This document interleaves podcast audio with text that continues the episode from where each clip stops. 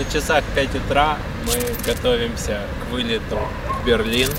Летим снимать новые выпуски продуктивного романа при поддержке MasterCard. В общем, мы готовы, скоро полетим.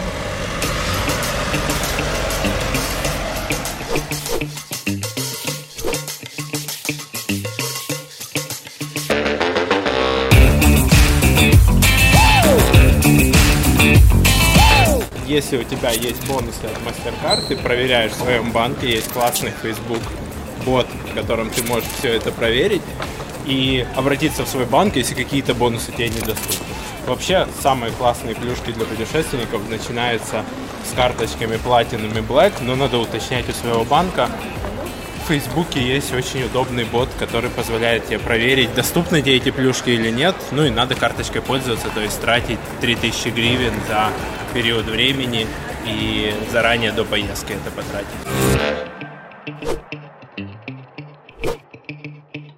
Подкаст «Продуктивный роман» о компаниях, которые делают продукты в интернете, сервисы и приложения. Подписывайтесь на новые выпуски на сайте roman.ua в разделе «Подкасты». Ставьте 5 баллов в iTunes и рекомендуйте друзьям. Привет! Это новый выпуск «Продуктивный роман». Мы снимаем в Берлине. У меня в гостях Сергей Ревякин, э, VP of Engineering Neufund. И сейчас ты переходишь в новую роль. Да, сейчас я перехожу в э, тоже VP Engineering в фирме или в банке Contest. Расскажи, э, давай начнем, наверное, с банка Contest. Что это за банк для наших слушателей, зрителей из СНГ? Чем он особенный? Э, как он работает? Да, то есть ты сам мне уже перед этим рассказал про как бы ситуацию финтека на восточном рынке. У вас есть Монобанк, есть Тинькофф там в России. Вот. По сути дела, Contest это тоже один из таких э, современных банков, который мы называем здесь mobile only, то есть он э, поддерживается только на мобильных устройствах. И как бы главная фишка нашего банка э, в том, что мы автоматически подключаем это к налогообложению. То есть ты, когда ведешь свою бухгалтерию, она автоматически ведется через банк, и ты, тебе абсолютно ничем не, не приходится заниматься. То есть все Э, все счета автоматически просчитываются, налог выплачивается, и ты просто абсолютно не связан с э, системой налогообложения. Вот. Так как в Германии это одна из таких ключевых uh, pain, то есть боль для предпринимателей, потому что немецкий финансамт нас очень сильно отжимает, а поэтому автоматизация налогообложения через банковский счет это вот та, та фича или как это функция, которая помогает нам быть конкурентоспособными на, именно на немецком рынке. То есть вы делаете ставку на то, что там индивидуальный предприниматель открывает счет в вашем банке, и дальше у него меньше головной боли контролировать, сколько, когда он должен заплатить, и вообще может ли он сейчас воспользоваться этими деньгами, или скоро ему надо будет платить по счетам, и у него эти деньги там надо отложить в сторону и не использовать. Да, они, они откладываются автоматически, то есть ты когда открываешь счет, у тебя э, автоматом открывается еще два счета. Это, это э, э, ну, как бы счет для определенного вида налогов. И сразу показывается, сколько у тебя нетто, то есть то, что ты можешь потратить, потратить купить себе, я не знаю, там ужин или там потратить на на новое оборудование, а все деньги, которые уже как бы изначально должны налогообложиться, или там, я не знаю, как это правильно назвать, они лежат как sub-аккаунт. То есть ты можешь оттуда брать деньги, но ты будешь получать alert notification, то есть ты знаешь, вот ты, парень, ты уходишь в красную зону, то есть будь осторожен, у тебя в конце года, когда, когда ну, наш финансамт будет забирать деньги, у тебя может не хватить. Поэтому мы все это автоматизируем. Или, как это красиво называется, а, бухгалтерия fire and forget, то есть э, нажал кнопочку и забыл. То есть вот mm-hmm. это, это то, что мы стараемся сделать.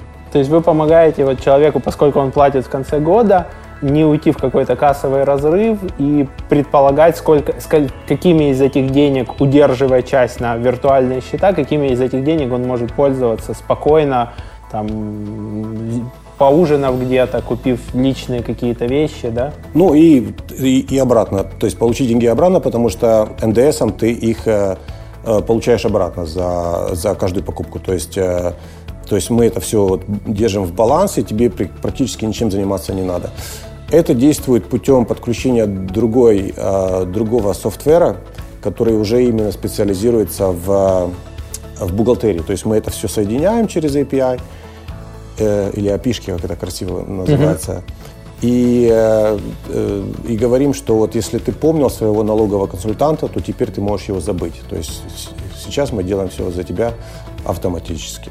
То есть вы полностью закрываете, получается, твои обязательства налоговые и твои налоговые вычеты или возвраты, которые ты можешь получить. Да, то есть это, это как бы наша вот главная функция, но она действует только для, а, э, на данном этапе только для частных предпринимателей. То есть, то есть наши клиенты это все частные предприниматели, или фрилансеры, как это, как это сейчас называется в Европе. Угу. Вы ограничиваетесь по географии только там Германией или там немецко говорящими странами ДАХ или вообще всем Евросоюзом? Ну вот в этом, в этом году э, ну, идет, э, как бы мы хотим расширяться, то есть э, географически расширяться на Евросоюз, но вот на, на данное время только, только, мы только в Германии, потому что мы пользуемся банковской лицензией другого банка, который на данном этапе может поддерживать только клиентов в Италии и в Германии, но мы вот взяли только немецкий рынок как первую составляющую. Ты слышал, что email-маркетинг хорошо работает? Давно хотел попробовать, но нужно собирать базу? Кейс от системы автоматизации маркетинга SendPulse, которые помогли торгово-развлекательному центру из Чернигова за неделю собрать более 4000 контактов. ТРЦ не работал с email-маркетингом вообще. Ребята из SendPulse предложили устроить акцию и разыграть 21 приз от партнеров и дать гарантированный приз чашку кофе каждому участнику. Что сделали? Повесили формы на сайт, написали цепочку писем с помощью Automation 360, провели тесты, доработали инструкции, чтобы все люди понимали, как участвовать в акции, усилили это все постами и рекламой в социальных сетях, ну и провели розыгрыш. Что получили? Более 4000 собранных контактов за неделю, более 500 комментариев в социальных сетях, 44% конверсия в подписку. 44, Карл. И более 3,5 тысяч человек пришли в торговый центр ради бесплатной чашки кофе и, возможно, оставили свои деньги. Смотри детали кейса по ссылке в описании, пробуй систему SendPulse и возвращай людей, чтобы они покупали у тебя снова и снова. А мы продолжаем. Скажи, насколько сейчас это большой бизнес? Это там он только там начинается или у него уже много клиентов? Можешь поделиться какими-то цифрами, чтобы наши зрители, слушатели могли понять объемы этого бизнеса? Ну, объем э, велик, потому что ну, то есть во всем глобальном тренде, э, то есть вот эта э, культура digital nomading или, или э, freelancing, это один из самых таких развивающихся трендов среди рабочих. То есть, э, если мы смотрим на молодое поколение, то а, и там делаем какие-то статистики, то каждый четвертый был, будет или хочет стать фрилансером. Mm-hmm. То есть это как бы 25% всего глобального рынка молодых э, успешных людей. Эм, если сравнивать с, с традиционным retail banking, то есть... Это банкинг с отделениями. Банк да? с отделениями для, инди, ну, для индивидуальных лиц или частных лиц, конечно же, мы, мы отстаем от них по количеству новых регистраций. Но на, ну вот на сегодня у нас где-то стабильная, стабильно 100 регистраций в день. Только это фирмы, то есть это не, не частные лица. То есть можно сказать, что мы подключаем ежедневно по 100 э, бизнесов в Германии. То есть я считаю, что это очень такой хороший стабильный рост. А сколько, сколько в целом в Германии частных предпринимателей сейчас вот зарегистрировано? Э, Или прирастает, может?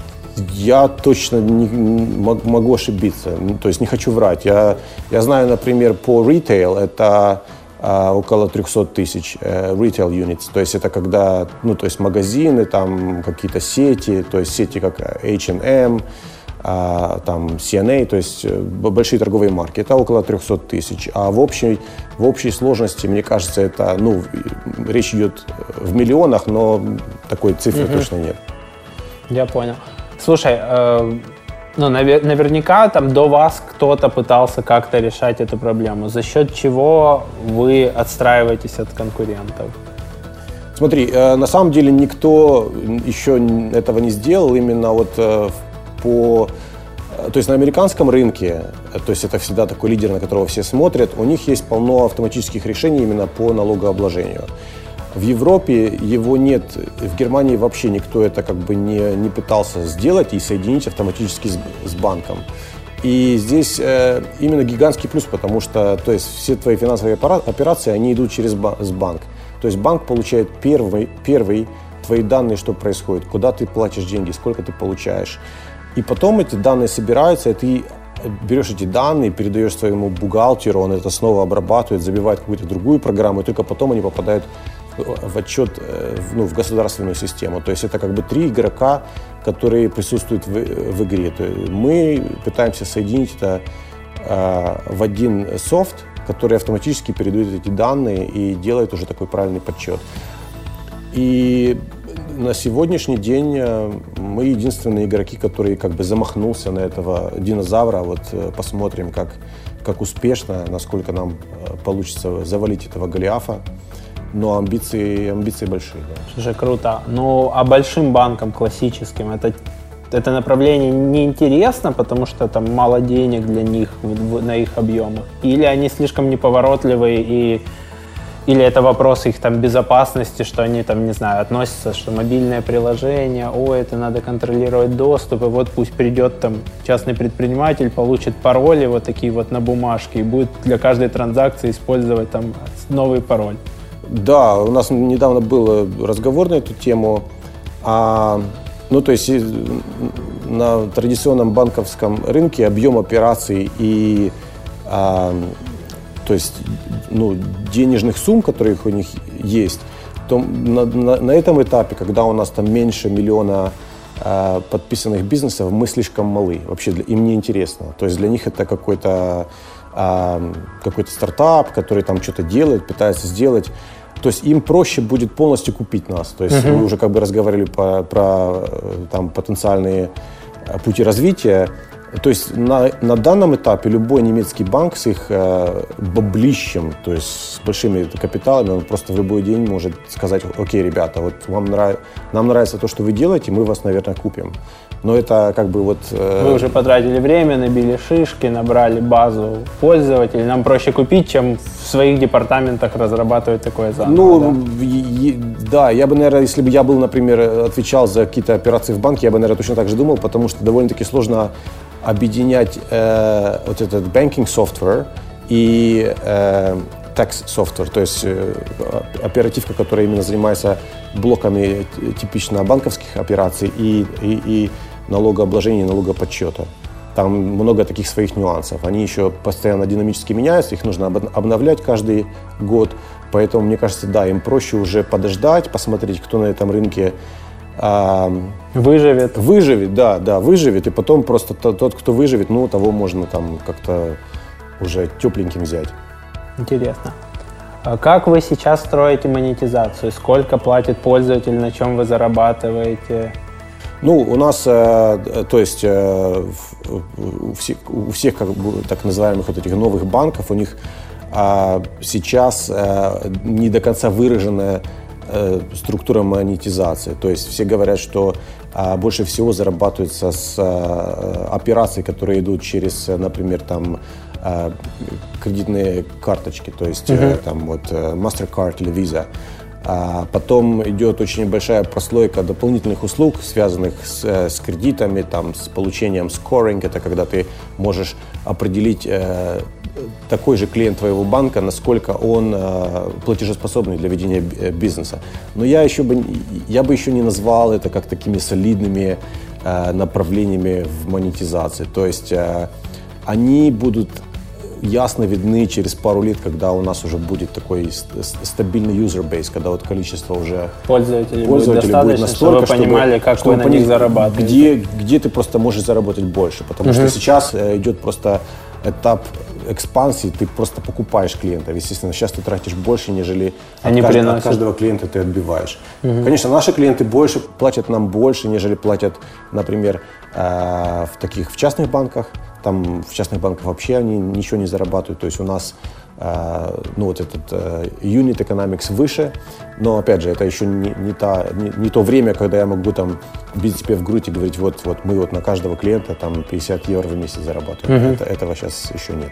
То есть, ну, вы рассчитываете сейчас э, набрать критическую массу, а потом уже там или менять тарифы или находить варианты монетизации этой критической массы лучше, да, там? Ну, главным, главным таким, э, как бы, то есть, э, если я смотрю на такой э, визию развития, то есть э, после того, как ты решаешь э, финансовые проблемы вот этого налогообложения э, фирмы, это, э, по сути, довольно-таки большие затраты для предприятия. Например, сейчас я как частное лицо, вернее, как частный предприниматель, я плачу в среднем 1200 евро в год за заведение своих налогов. Э, это даже не бухгалтерия, это даже не программа, это просто печать э, так называемого налогового консультанта, по-немецки это штуербератор, который просто делает печать, просматривает документы и говорит, все окей. Это дальше отправляется э, ну, уже в, в финансамт, наш, mm-hmm. в нашу налоговую институцию. То есть, если мы это все автоматизируем и решим, и скажем нашему клиенту, ты можешь платить такие же деньги. То есть он, у нас получается 1200 евро будет э, э, ну, чистый такой при, э, доход, Годовой. Только, только, по сути, решая одну, всего лишь одну проблему для, это для клиента. не считая там вашего заработка это, на процессинг, конечно, тарифы да. Это вот только, это только одна вот маленькая э, вот фича, которая решает большую проблему. Но на этом этапе она еще, ну как, я не могу сказать, э, насколько э, наши пользователи будут готовы переходить и отказываться от своих э, налоговых консультантов, потому что это тоже требует время и изменения в твоем как бы ну, в культурном поведении. Как говорят все, ну, тяжелее всего менять культуру человека, так что посмотрим. Скажи, вот банки, э, начиная там от карточек, выданных там класса Platinum, Black и выше, потихоньку начинает, там, ну, во всяком случае, в Украине предлагать тебе разные там консьерж-сервис, когда у них есть небольшое количество сотрудников, которые работают в штате на постоянной загрузке, там, юрист, там, специалист по безопасности, специалисты колл-центра, и ты можешь как клиент к ним обратиться и получить вот эту экономию на масштабе. Да? Человек, там, юрист все равно сидит в штате, ему все равно нужно платить зарплату, ты обращаешься там раз в квартал, редко, где-то маленький вопрос, где-то большой. Но пока я не вижу, чтобы это стало, ну, во всяком случае, в Украине mm-hmm. каким-то массовым паттерном, и что вот консьерж-сервисы реально бы решали твою какую-то там боль, реально вот если там, не знаю, они подбирают тебе там перелет или проживание, они делают это так же хорошо, как, как ты умеешь, там, например, да, или, mm-hmm. или так же глубоко рыли. А, планируете ли вы что-то подобное, что вот не совсем уберется вот этот слой э, финансовых консультантов, которые проверяют перед тем, как отправить в налоговую, а буд- этот слой будет, но просто там не, опять же, не каждый там предприниматель частный платит вот такому консультанту, а за счет объема он может там обращаться по необходимости, например.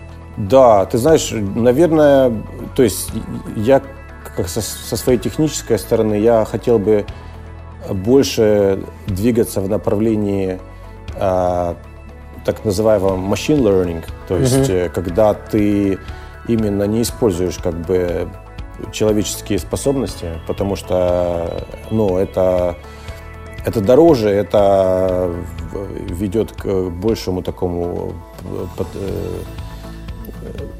доли риска, ошибки какой-то. Mm-hmm. Поэтому я бы больше ставил на Э, искусственный интеллект и machine learning в этом. То есть мы, наша цель именно со стороны инженерии вот сейчас э, будет э, автоматизировать все процессы так, что при любой операции возврат, возврат налога будет выше, чем у ну, при, например, покупке, покупке продуктов или услуг у специалистов.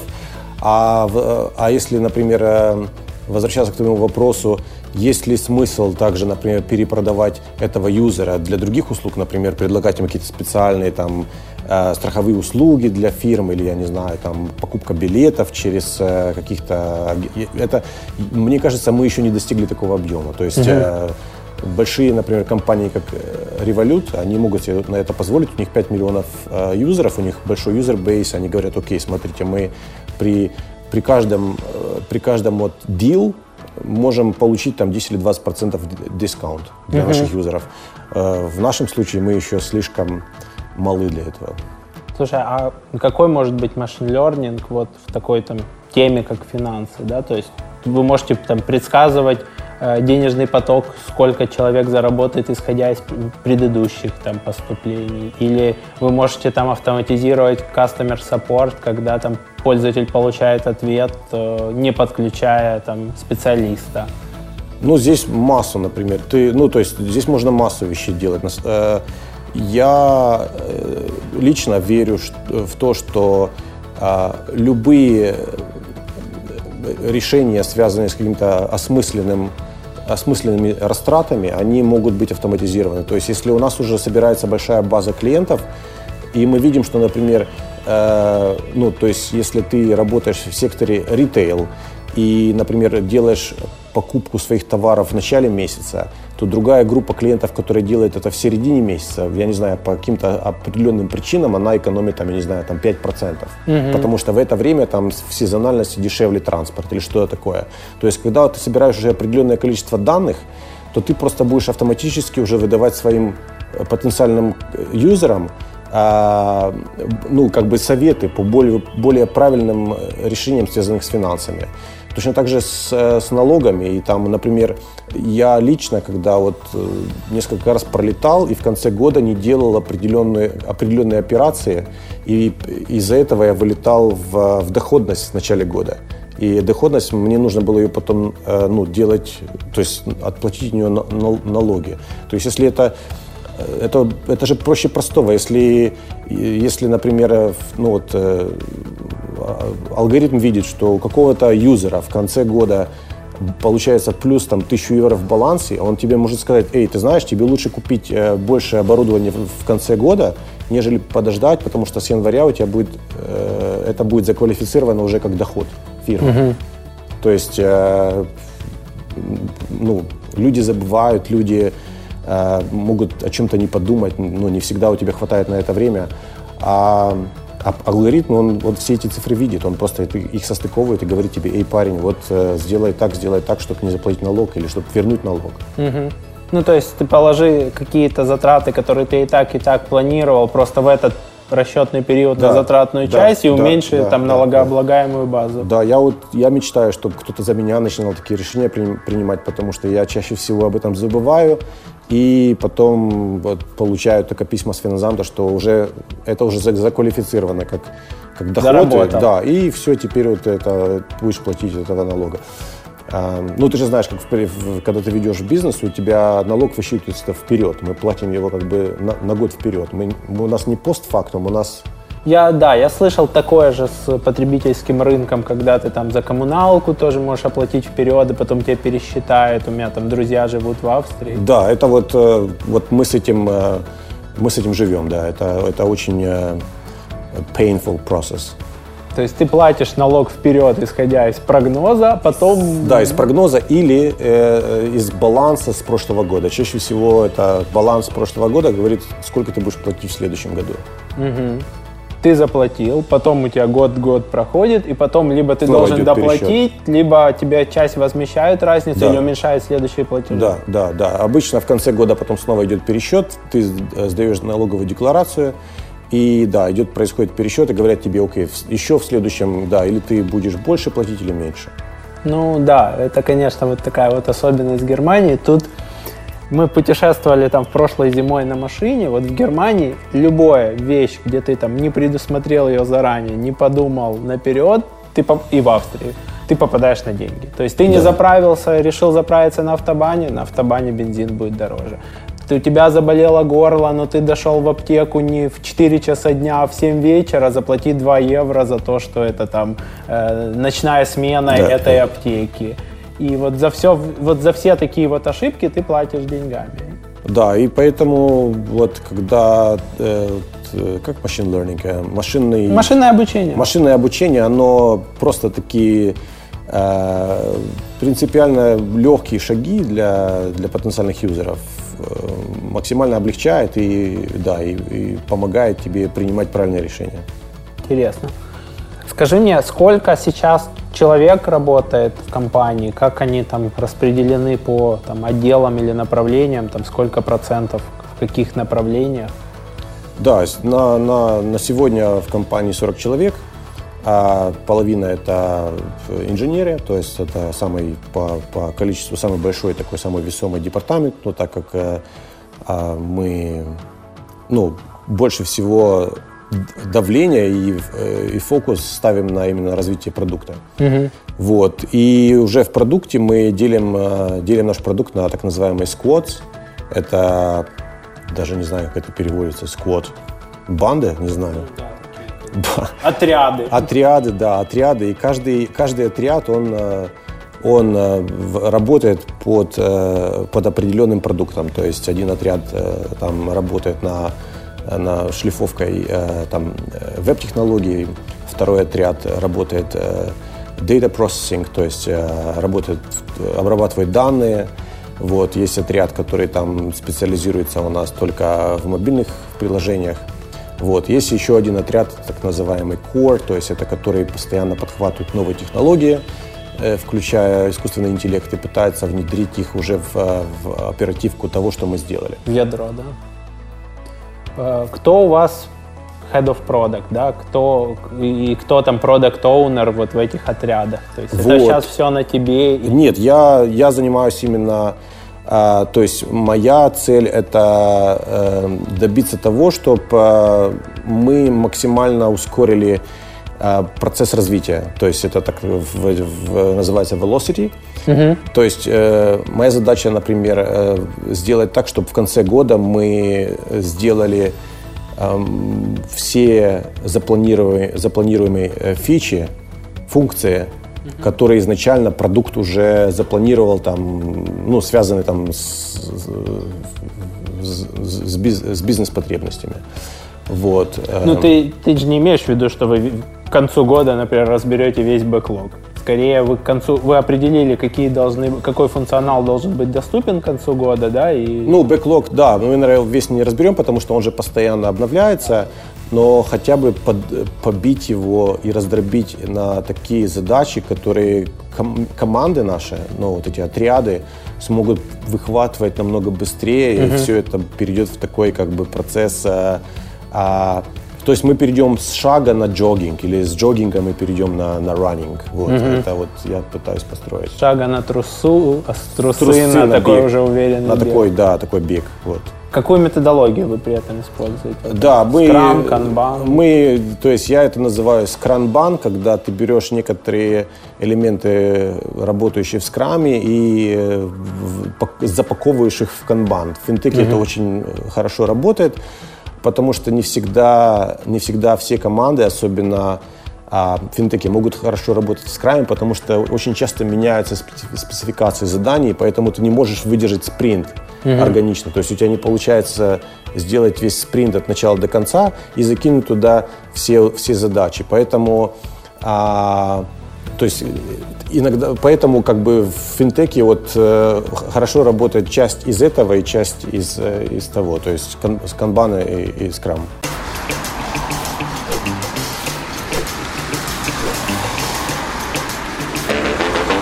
Парковки.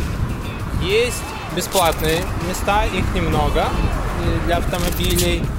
И, соответственно, там чаще всего ограничено количество времени, которое ты можешь находиться на этой парковке. Поэтому в Германии, в Австрии ты часто видишь под стеклом у автомобиля такие круглые часики. Ты стал на парковочное место, отметил, в какое время ты встал, и инспектор может подойти и проверить, стоишь ты еще бесплатно или пора тебя штрафовать. И есть, собственно, платные перехватывающие парковки. Вот мы сейчас проходим мимо станции метро S-бана Варшава-Штрассе. Варшава-Штрассе, где есть перехватывающие парковки как минимум для велосипеда. То есть люди приезжают, оставляют здесь свой велосипед и, собственно, едут дальше по своим делам, а вечером, например, приезжают, забирают велосипеды, едут домой. Платные парковки, естественно, есть в торговых центрах. Вот там справа есть торговый центр сайт Mall, например. Э, обычно в Европе это стоит где-то 1-2 евро в час. И конкретно в Берлине это 20-25 евро в день. Соответственно, владеть автомобилем достаточно затратно. И многие выбирают общественный транспорт, который ходит просто как часы. То есть ты на Google Maps понимаешь с точностью до минуты, во сколько подойдет поезд, когда он идет. Он ходит очень часто, регулярно. И мы там совсем из одного конца в другой, это там 40 минут, час. Поэтому город преимущество. Чувак через сплошную развернулся только что на такси. Прикольно. Это для Германии просто, мне кажется, не очень типично. Это не, должен быть не немец, который развернулся вот так вот на, на мосту. Соответственно, люди переходят на самокаты, велосипеды, пеший транспорт, общественный транспорт. И это работает на порядок прикольнее и лучше, чем запаркованные города. И, кстати, вот кто-то даже запарковался на велодорожке. Интересно, что им будет за это.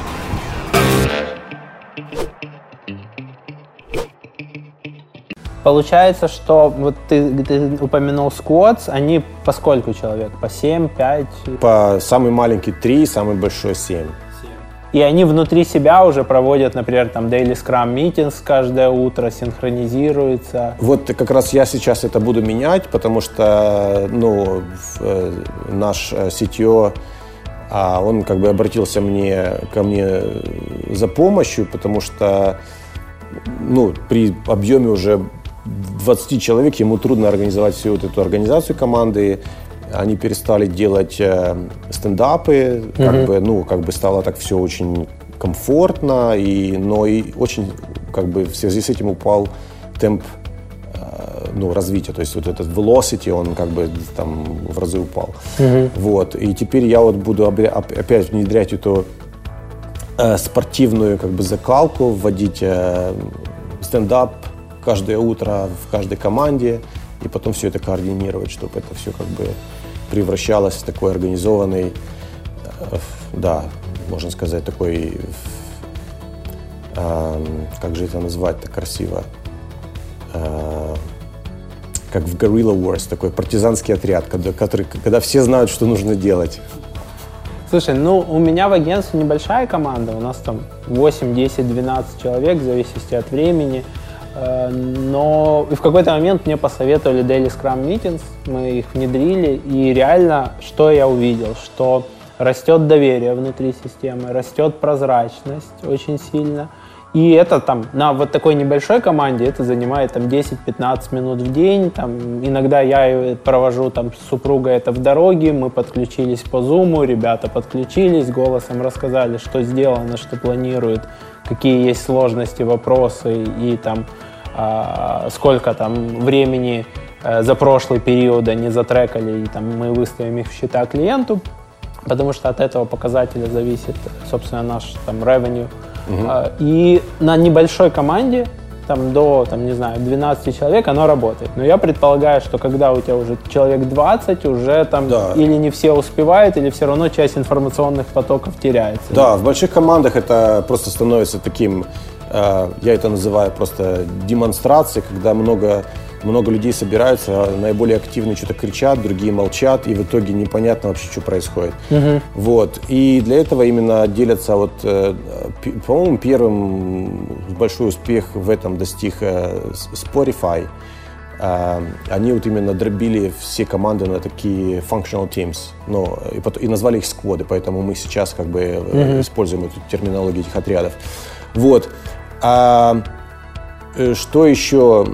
Интересно, э, когда ты перестаешь делать дейлис, так называемый, или там стендапс, угу. то просто э, э, пропадает какая-то такая ответственность у людей. Люди угу. думают, что кто-то другой это сделает, или кто-то сделает это лучше меня, поэтому я просто буду делать свои задачи, или буду делать их медленно. Пропадает этот эффект, что ты перед командой на следующий день на дейли снова отчитываешься, что, ребята, я снова ничего да, не сделал, если, и я снова ничего да, не если, сделал. если ты встаешь и говоришь, да, я не сделал, то, естественно, скажи, почему ты не сделал. То есть у нас это называется как бы PPP, uh, Product Progress uh, Plans. Uh-huh. Uh, и если у тебя постоянно problems, ну, то есть ты говоришь, что вот у меня не получается, или тогда, ну, об, или, обычно, завтра, обыч, завтра обычно кто, кто-то должен быть в команде с, с большим там количеством опыта, кто скажет, ты знаешь, я помогу тебе, или наверное, наверное, ты вообще не с этим не справишься, потому что, ну, задача сложная, или ты, может, в другом стеке работаешь. Лучше перекинуть это э, на кого-то. Ну и поэтому это отличается, то есть agile от waterfall, что мы не планируем как бы заранее, мы просто в состоянии очень быстро поменять, что происходит а, в, в команде. Вот. Вот. Но я большой любитель стендапов. Там, я, люб, я, я очень не люблю, когда они затягиваются, поэтому иногда даже мы придумаем такие игровые подходы, что ты делаешь э, стендап, э, стоя, стоя в этом планк в, в, планке. в планке, да, в досточке. Поэтому, потому что в планке выстоять, выстоять больше минуты тяжело, начинает там болеть живот, начинаешь ты потеть, поэтому... Ну, я знаю людей, которые могут 8 минут, да, но это надо это, тренировать. Это жесть, это жесть, да. Поэтому ты просто становишься в планку, быстро говоришь, отчитываешься, это переходит сразу, голос переходит к другому, все смеются, всем весело, все слушают, и это как бы, как бы тоже строит такой дух команды. Вот, поэтому всем советую, если, если хотите что-то интересное вести, попробуйте сделать э, стендап в планке. Ну а так, если не в планке, то стоя вы делаете? Ну, конечно, да. Это как бы э, убирать эту вальяжность, когда ты сидишь на диване, и там, я не знаю, пьешь там латте макиате. А тут э, спортивно встал, отчитался, все посмотрели на тебя, увидели, что да, боец готов. Ну, то есть э, все довольны. Прикольно, прикольно. Нам нужно это внедрить. Мы начинали делать стоя, потом как-то расслабились, сидя за ноутами, там я да. в машине, и там кто-то начинает долго рассказывать, кто-то да. быстро, но так не настолько формализует. Скажи, по источникам инвестиций. Вы сейчас развиваетесь на свои, привлекли инвестиции? Нет, он, то есть при такой команде уже на свои развиваться сложно. Более 20 это, IT-специалистов. Да, и плюс 40 вся команда. То есть э, мы, то есть Контис закрыл э, два раунда. Угу. Вот, и э, да, это должно нам помочь как бы стать на ноги еще если будет, будет планироваться следующий раунд, то это будет происходить там, скорее всего, через год или через два. Вот. Так что пока что, да, пока что вот на инвестиционные деньги все идет. Есть публичные цифры по там, оценке компании или привлеченным деньгам? Я не уверен, да. Я, то есть, э, то есть, если бы я подготовился, наверное, по, по финансам, я бы тебе ответил, но okay. я не знаю, какой сейчас public valuation, да, не, не, нет такой цифры сейчас. Окей, okay. окей. Okay. Расскажи, чем ты занимался до, до Contest? До Контиста я строил офигенный продукт, который я очень люблю, я в него сам заинвестировал. Это был Neufound. Neufound это была именно площадка под, э, а, под э, э, crowd investment или как это, fundraising, когда, когда фирма молодая может продать часть, часть своих акций, то есть часть уделов, equity, и поменять их на, на, реальные, на реальные деньги. То есть обычно этот процесс называется IPO, когда ты выходишь на уже а, такой а, мач, взрослый зрелый. зрелый рынок. А это позволяет тебе сделать такое мини-IPO намного раньше. То есть э, мы это советуем делать компаниям, которые сделали A-раунд, или вот находится между A и B раунд, когда у тебя большое уже количество каких-то юзеров, есть какие-то Э, какая-то доходность, или даже если еще нет доходности, то уже стабильный revenue, э, какой-то есть поток капитала, и тогда ты можешь поднять э, большие, ну, то есть довольно-таки большую сумму за короткое время. И почему это дешево и трансп, э, transparent, э, прозрачно? Потому что мы это делаем на блокчейне. То есть мы, мы взяли Ethereum блокчейн как за основу этого, и там не нужен нотариус. То есть все, тран, все транзакции видны, видно, сколько ты заинвестировал и сколько ты получил, а, какую долю, долю фирмы ты получил за эти деньги. Uh-huh. И это хранится сразу, это постоянно лежит на блокчейне, поэтому это вот то, что мы упростили и выкинули весь этот процесс а, middleman, когда ты выходишь на IPO, это за тебя делает corporate bank. А Посредник. Мы, а, мы, а мы это как бы завернули в, в такой интересный продукт, когда весь этот инструмент посредничества происходит на блокчейне. Фирма прекрасно развивается. Сейчас, как, кстати, открыта на, на э, список новых компаний. То есть э, все фирмы, я вот всем советую, посмотрите noifound.org. Uh-huh. А, э, платформа решает все юридические э, проблемы, регистрацию. Вам только нужно выслать свой питч, договориться, выставить начать компанию и поднимать бабло. Средний Э, средний ticket там от, э, от 1 до 10 миллионов. То есть э, это уже как бы солидные деньги и, и длится довольно-таки быстро. Вся кампания длится 3 месяца, причем 2 месяца идет подготовка, а, а, а сам вот этот фандрайзинг э, только месяц, то есть как стандартный ICO. Угу. Это все легально, э, это сейчас э, происходит в двух юрисдик, юрисдикциях. Одна немецкая юрисдикция, вторая э, Лихтенштейн. Угу. Вот, поэтому, да, советую очень попробовать. Слушай, ну вот этот вот рынок ICO, он, он очень резко выстрелил вместе с ростом курса биткоина, но потом в какой-то момент вот кто-то еще успел собрать денег, а потом там, ну, я наблюдал, что да, там да. очень сильный провал яма, там да, уже меньше доверия. Многие называют это скем, то есть обман, потому что как бы все, кто там вкладывался, большинство из них потеряли деньги. Вот, я смотрю на технологию блокчейна как на, именно как технологию, то есть э, вот эти shitcoins или coins, altcoins меня особо не интересуют. Uh-huh. Вот, мы тоже, мы используем Ethereum только как платформу, как технологическую прослойку для инвестиций. На самом деле, э, э, люди инвестируют в евро, они могут инвестировать тоже ну, эфиром, но в итоге фирма, которая поднимает капитал, она их меняет на евро и получает, получает все вырученные деньги в евро. Угу. Поэтому здесь нет никакого а, там, риска, что завтра у тебя что-то обвалится, и ты ну, там, вместо миллиона получишь там 100 евро. Нет, здесь, э, здесь все как раз очень стабильно. То есть э, ты независимо там, от курса эфира, да, то есть момент, когда пользователь покупает эфир, это просто вот там берется как технологическая да, платформа, смарт-контракт? Да, только, только смарт-контракт, который потенциальный инвестор, например, инвестирует 10 евро или 100 евро, он покупает очень маленькую долю фирмы, и эта доля фирмы, она э, хранится на, на, ну, как бы на Ethereum блокчейн, и ее, ее контролирует смарт-контракт. Он говорит, что, например, вот, вот Рома купил там одну там какую-то сотую часть моей фирмы, и если я, например, в конце года выплачиваю дивиденды или, например, продаю фирму, то ты как учредитель автоматически получаешь к этому право. И... Но при этом вы это храните там на каком-то транзитном счете в евро для конкретной фирмы к дате выплаты? Не, выплата, когда компания кончается, то есть ты, получаешь, ты достигаешь soft или hard cap, и ты потом все эти, ну, то, то есть ты, э, то есть ты, ты заинвестировал в евро, я получаю эти евро, а ты получаешь определенный, это называется equity token. То есть это токен, который привязан к смарт-контрактам, опять же, через нотариуса. Он привязан к, э, к cap table. То есть cap table это это список всех учредителей фирмы.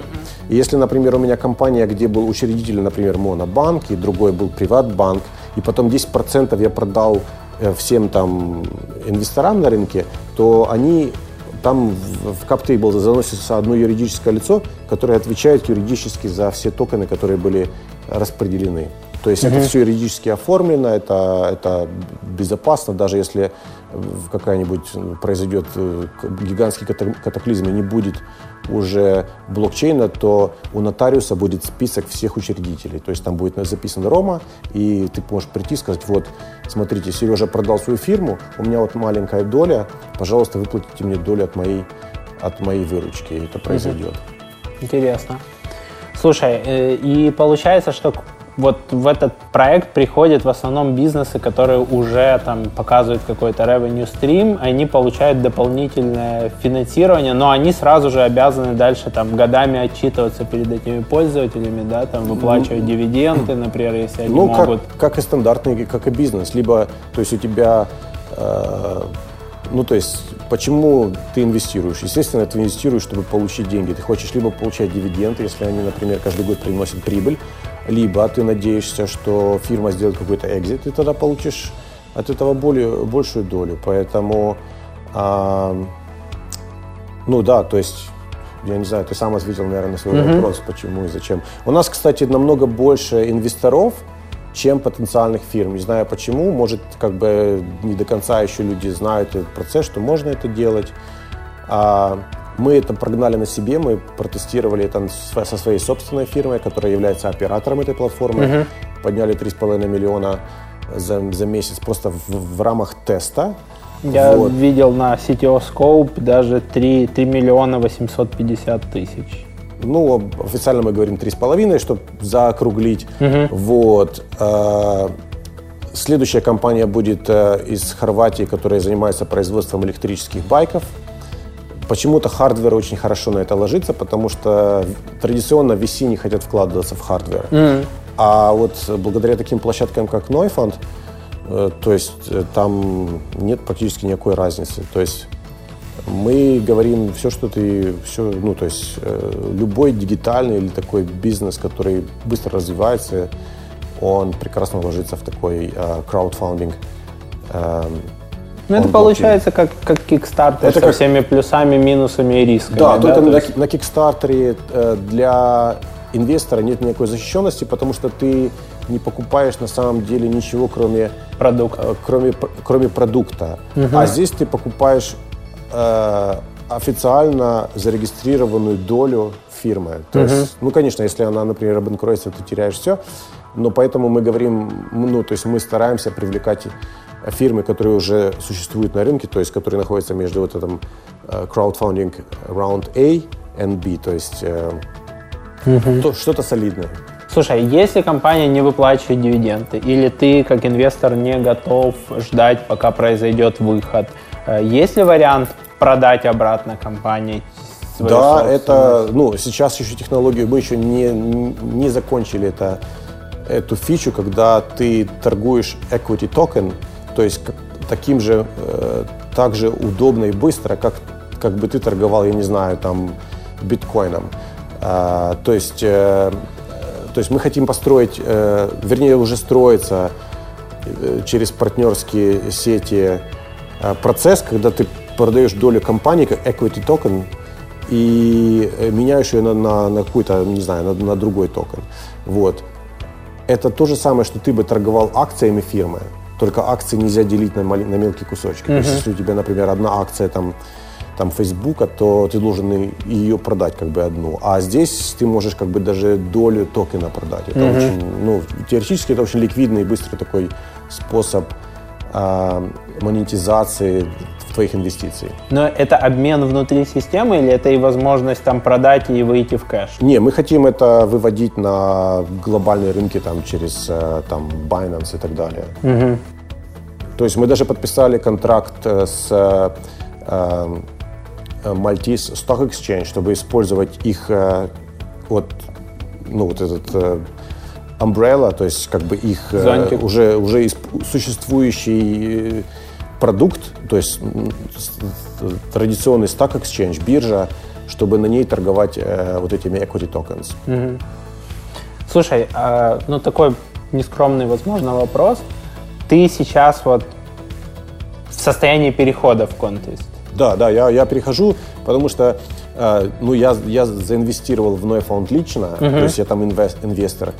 И э, ну, там немножко conflict of interest, когда ты инвестор, и ты толкаешь каждый день идеи, что ты хочешь. Потому что ты как, как инвестор, ты, ты стараешься максими- максимализировать прибыль, свои, свои как ин- инвестиционную прибыль. То есть мною, мною э, движет жадность как раз э, в, в мышлении, как развивать продукт.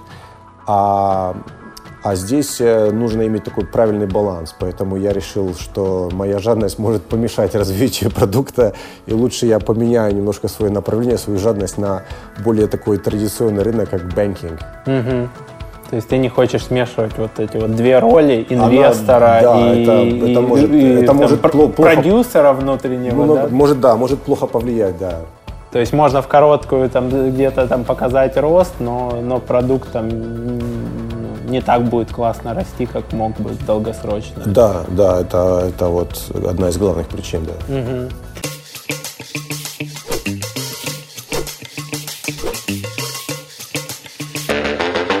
Да, в принципе, со стеной очень уникальная ситуация сложилась. Берлин уникальным тем, что это единственный город в мире, где посреди города была пустота. И она проходила с севера на юг. И эта пустота, это было не просто там каких-то 5 метров. В некоторых местах стена достигала 150 метров.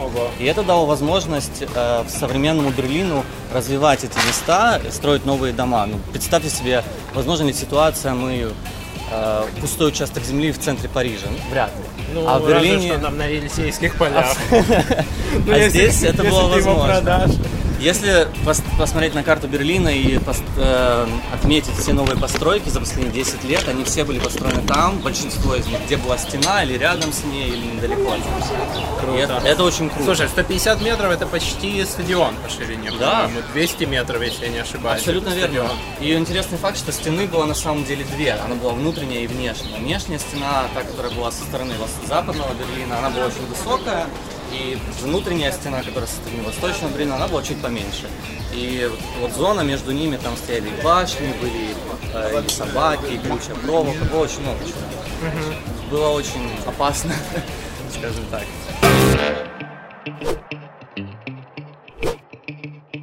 Слушай, вот у тебя были выходы, э, экзиты, то, что называется Clean Agents, который сейчас называется HelpLink, самый большой портал по уборке в Европе.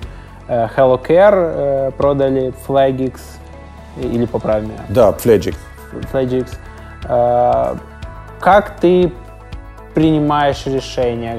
Какие проекты ты включаешься? Как ты понимаешь, когда пора там делать выход? Или как, как вот во- вообще это наступает? Когда у тебя получается там за, я не знаю, за последние, наверное, 3-5 лет у тебя было достаточно много проектов, и они все ну, со стороны выглядят как с таким достаточно успешным э, каким-то там точка запятой, точка, и, ну, в общем, был, ты не то, что, знаешь, там, как бы там скачешь с компании на компании, а доводишь до какого-то состояния, происходит выход, доводишь до состояния. Ну, да, на самом деле это большой еще как бы элемент лак, то есть такой успех, не знаю, даже это не успех, это удача, да, удача, потому что э, ну, ты когда начинаешь каждый проект, ты думаешь, вот он будет там the next big thing, то есть больше какая-то следующая большая штука, вот, и уже в процессе развития, то есть быстро меняются планы, там как-то происходят какие-то колебания на рынке. Вот с, с Clean Agents это был вот этот элемент, когда я вообще не ожидал, что, что будет происходить. То есть банально все в Берлине ленивые хотят уборщицу, да.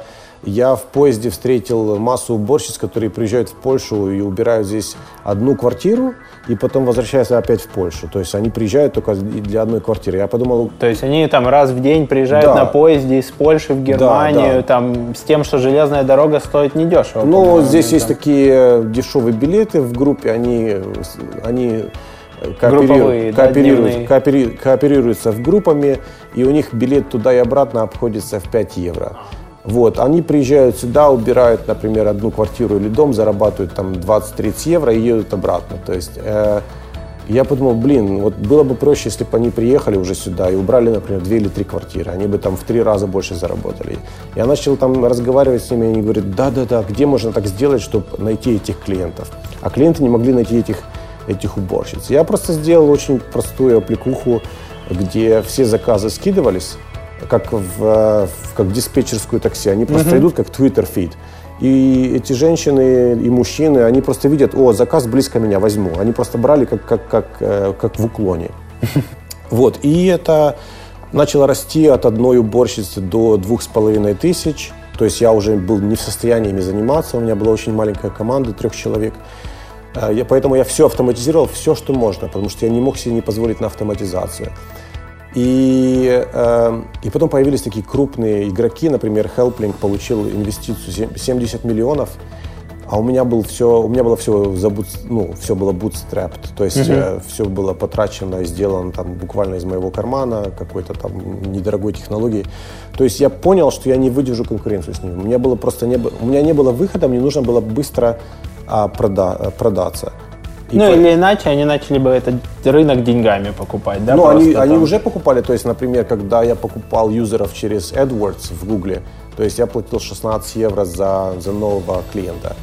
А там, буквально месяц после того, как э, Helplink запустился по всем каналам, то уже вот этот user acquisition cost, то есть э, сколько я платил за, за клиента, был уже 35 евро.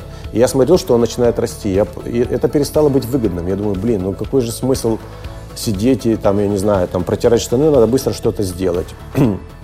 Вот. И обычно, когда ты продаешь, э, твоя задача найти несколько покупателей, сделать им интересные офферы и ждать, когда кто, кто из них клюнет и сделает тебе самый, самый большой оффер.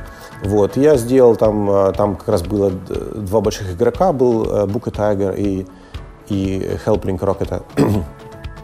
Rocket так очень сильно загорелся, решили подписывать контакт сразу, и прямо на Рождество они даже не хотели ждать, они хотели сразу-сразу меня купить. Вот, они купили меня и потом подняли еще там несколько миллионов сразу после того, как они меня купили, потому что показали в отчетности в конце года, что они выросли там буквально там... User base было, было, было там 200 уборщиц, тут плюс еще 2500, вот сразу 3000 уборщиц. Hockey stick.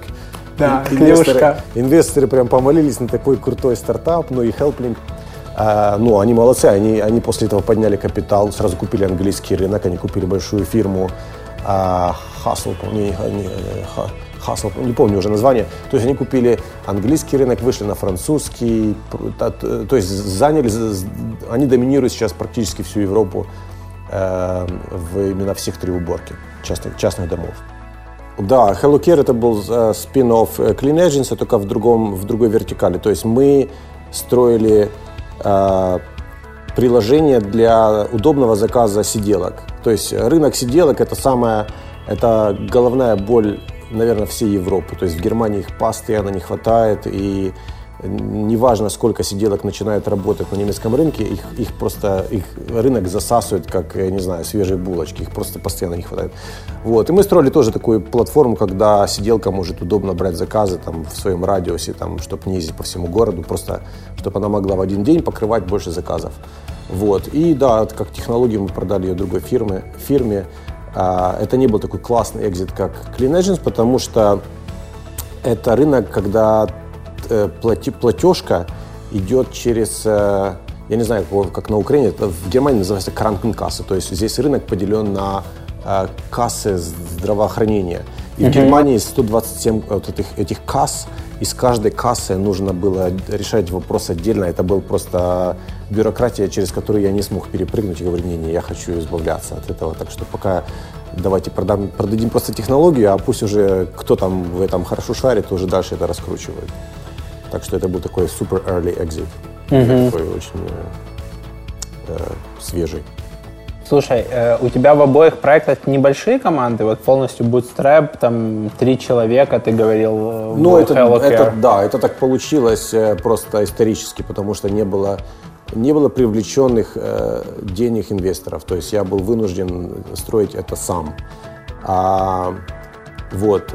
Были проекты, когда я там начинал там строить как interim CTO, например, э, Moving, это э, тоже по Европе самый большой э, пере, перевозчик. Перевозчик это relocation services, это называется. Это когда просто ты переезжаешь с квартиры на, на квартиру и надо мебель и там всю утварь перевести. Вот, там была команда нас сразу, когда я пришел, уже была двадцатка, потом мы ее разрос, э, ну, она выросла до 49 сотрудников. Это только инженеров. А в общей сложности там под, под 500 человек была, а, был штат. В основном, конечно, продавцы, sales, operations. Вот. Но там был такой гигантский вот этот э, американский горки, роллер-костер. То есть начиналось все там с одного, потом было 200, потом там 150, потом 500, потом снова пришлось там удалять 250 э, человек в один день. А, то есть... А это же дорого здесь. Ты должен заплатить там Конечно, серьезное выходное пособие. Выхода не было, потому что то есть привлеченных инвестиций просто не хватало на зарплаты. И ну, нашим вот э, фаундерам у них, у них был либо ты увольняешь там практически пол компании, и у тебя еще хватает на пару месяцев, чтобы поднять еще деньги, либо ты, тебе нужно сразу а, это, declare bankruptcy, то есть сделать э, декларацию того, что фирма уже не платежеспособная. Mm-hmm. То есть это закон такой.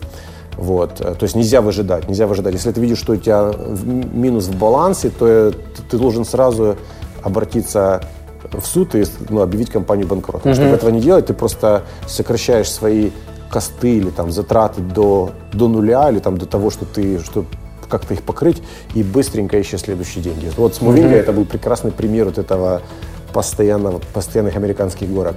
Но они, они выдержали конкуренцию на, рынке, на рынке, в итоге подняли еще больше денег, купили своего главного конкурента и на сегодняшний день являются самой большой, ну, самым большим перевозчиком в Европе. То есть э, э, тоже интересная история у них.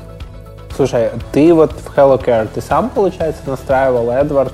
Э, Да, я делал, я делал все сам. Я был, э, то есть, когда ты бутстрепишь, когда ты развиваешь там свою компанию с нуля, там собственных каких-то сбережений, ты делаешь все сам. Ты делаешь и AdWords, и ретаргетинг, и там настраиваешь все вот эти Google, там Tag Manager, смотришь, э, ну, стараешься понять, куда кликают, сколько кликают и откуда вообще люди приходят.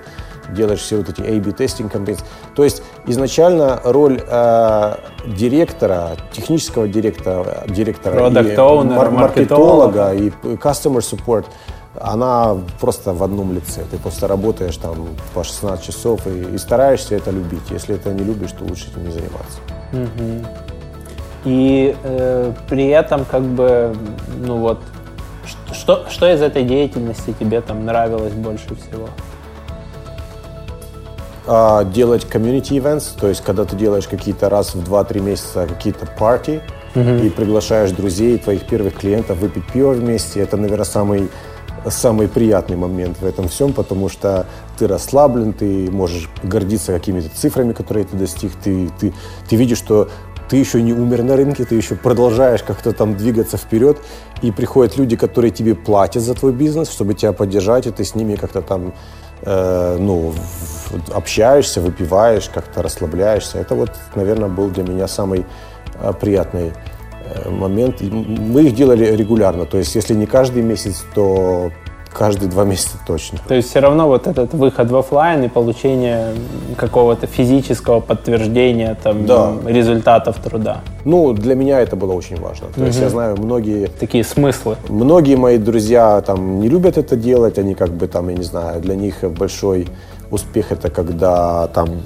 там они получают определенный там очередную тысячу юзеров. Эм, Для меня очень важно было именно увидеть эти лица, посмотреть, что я что-то положить, ну, что-то меняю на рынке.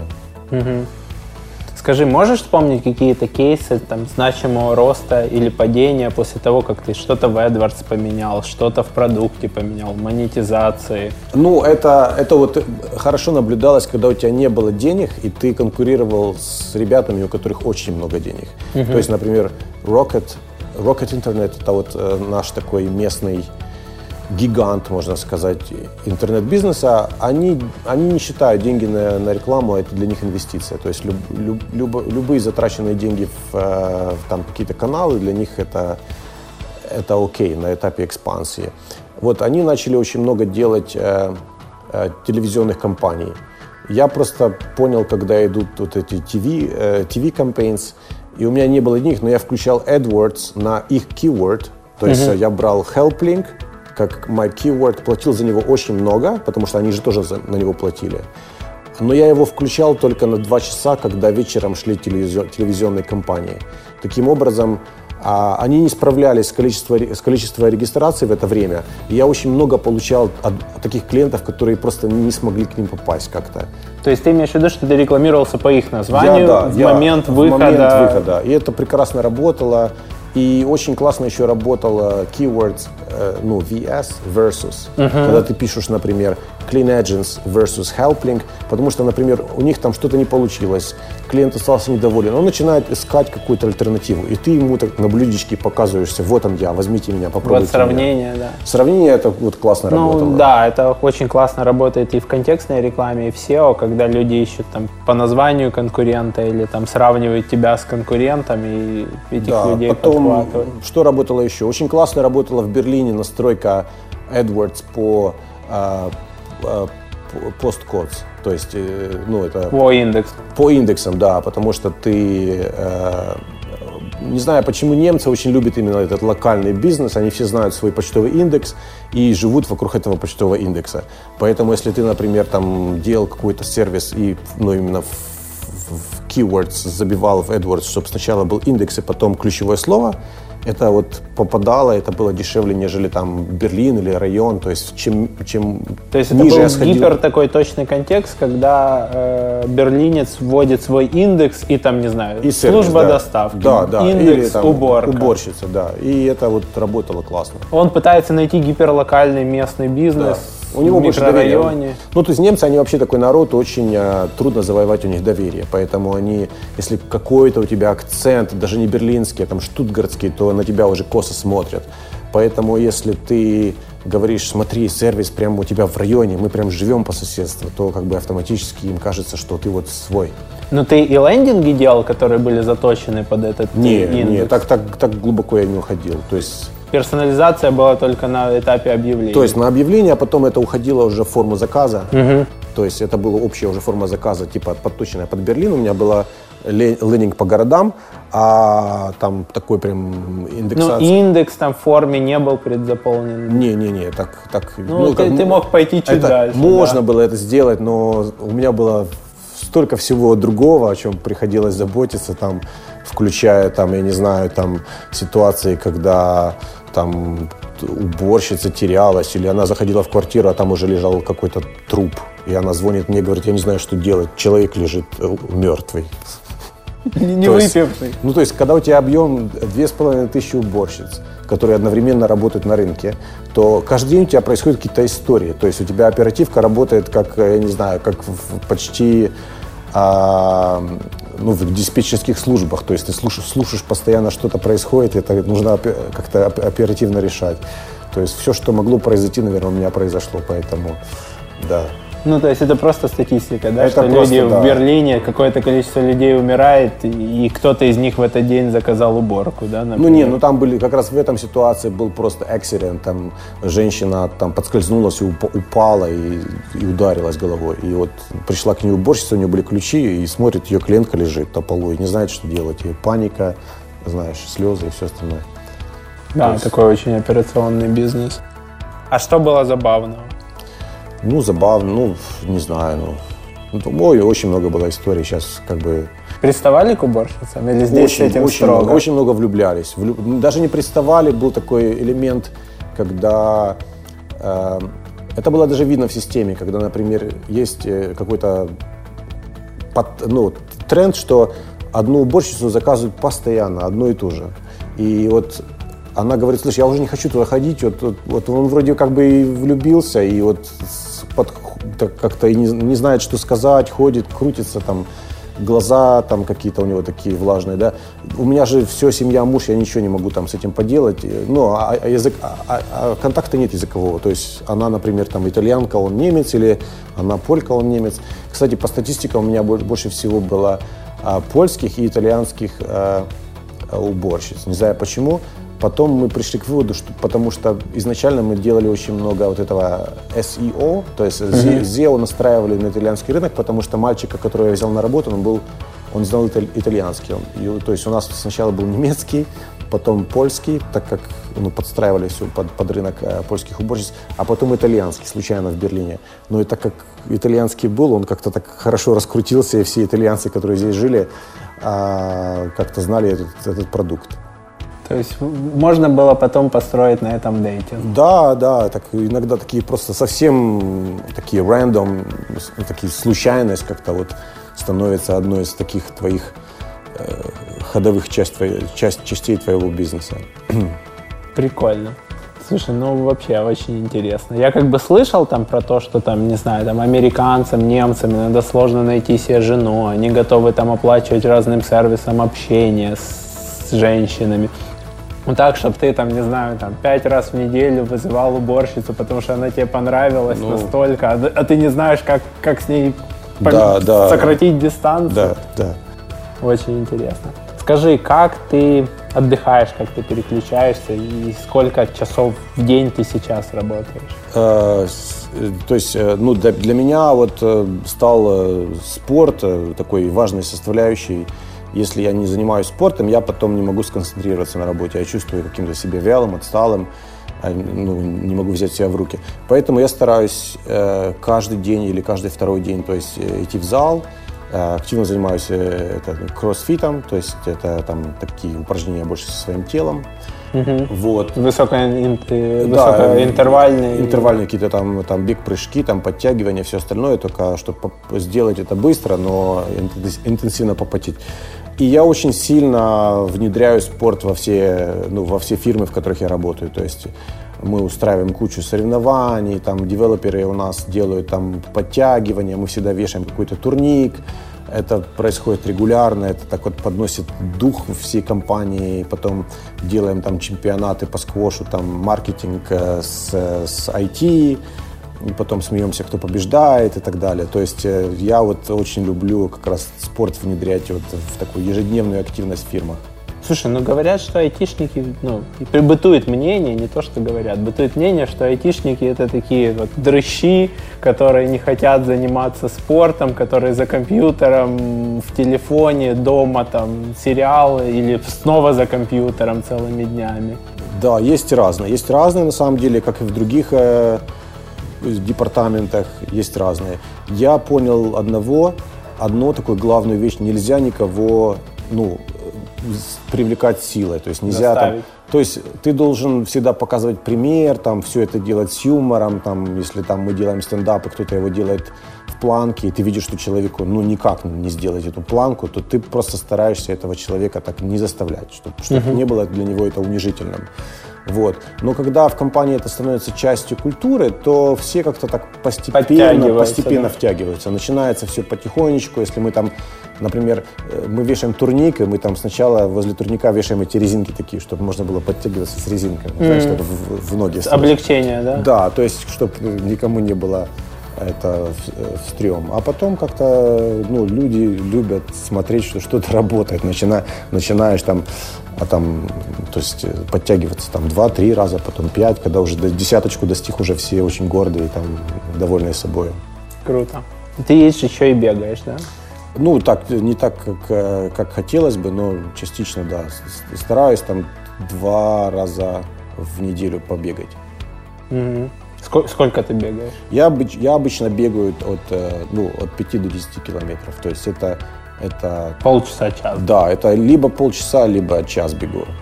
Если я час пробежал. Сейчас летом тяжелее, сейчас э, мы тут все потеем в Берлине. Да, а да. зимой легче. Зимой как бы зимой больше получается бегать, чем, чем вот летом. Интересно. Мы играем в сквош очень часто. Сквош это вот наш такой э, стартаповский спорт, когда очень хорошо собираться командой и потом меняться. Угу. А настольный теннис в офисе? А, я плох в этом. И вот это вот э, вот эти вот это как это, тейбл тейбл футбол. Ага. Я обычно меня Кикер. все меня все лошад, с кем я играю в команде, я проигрываю, поэтому я стараюсь в это вот не входить. И я больше лидирую в каких-то других других командных спортах, как вот в сквош, да. Прикольно. Слушай, ну очень интересный у тебя опыт. Желаю, чтобы у тебя все получилось. Спасибо большое, что пришел. Спасибо, ты мой дорогой зритель и слушатель, что досмотрел, дослушал. Напиши в комментариях, было ли тебе интересно, полезно. Ну, ты знаешь, там, подписаться, нажать колокольчик. И до новых встреч. Пока-пока. Подкаст «Продуктивный роман» о компаниях, которые делают продукты в интернете, сервисы и приложения. Подписывайтесь на новые выпуски на сайте roman.ua в разделе «Подкасты». Ставьте 5 баллов в iTunes и рекомендуйте друзьям.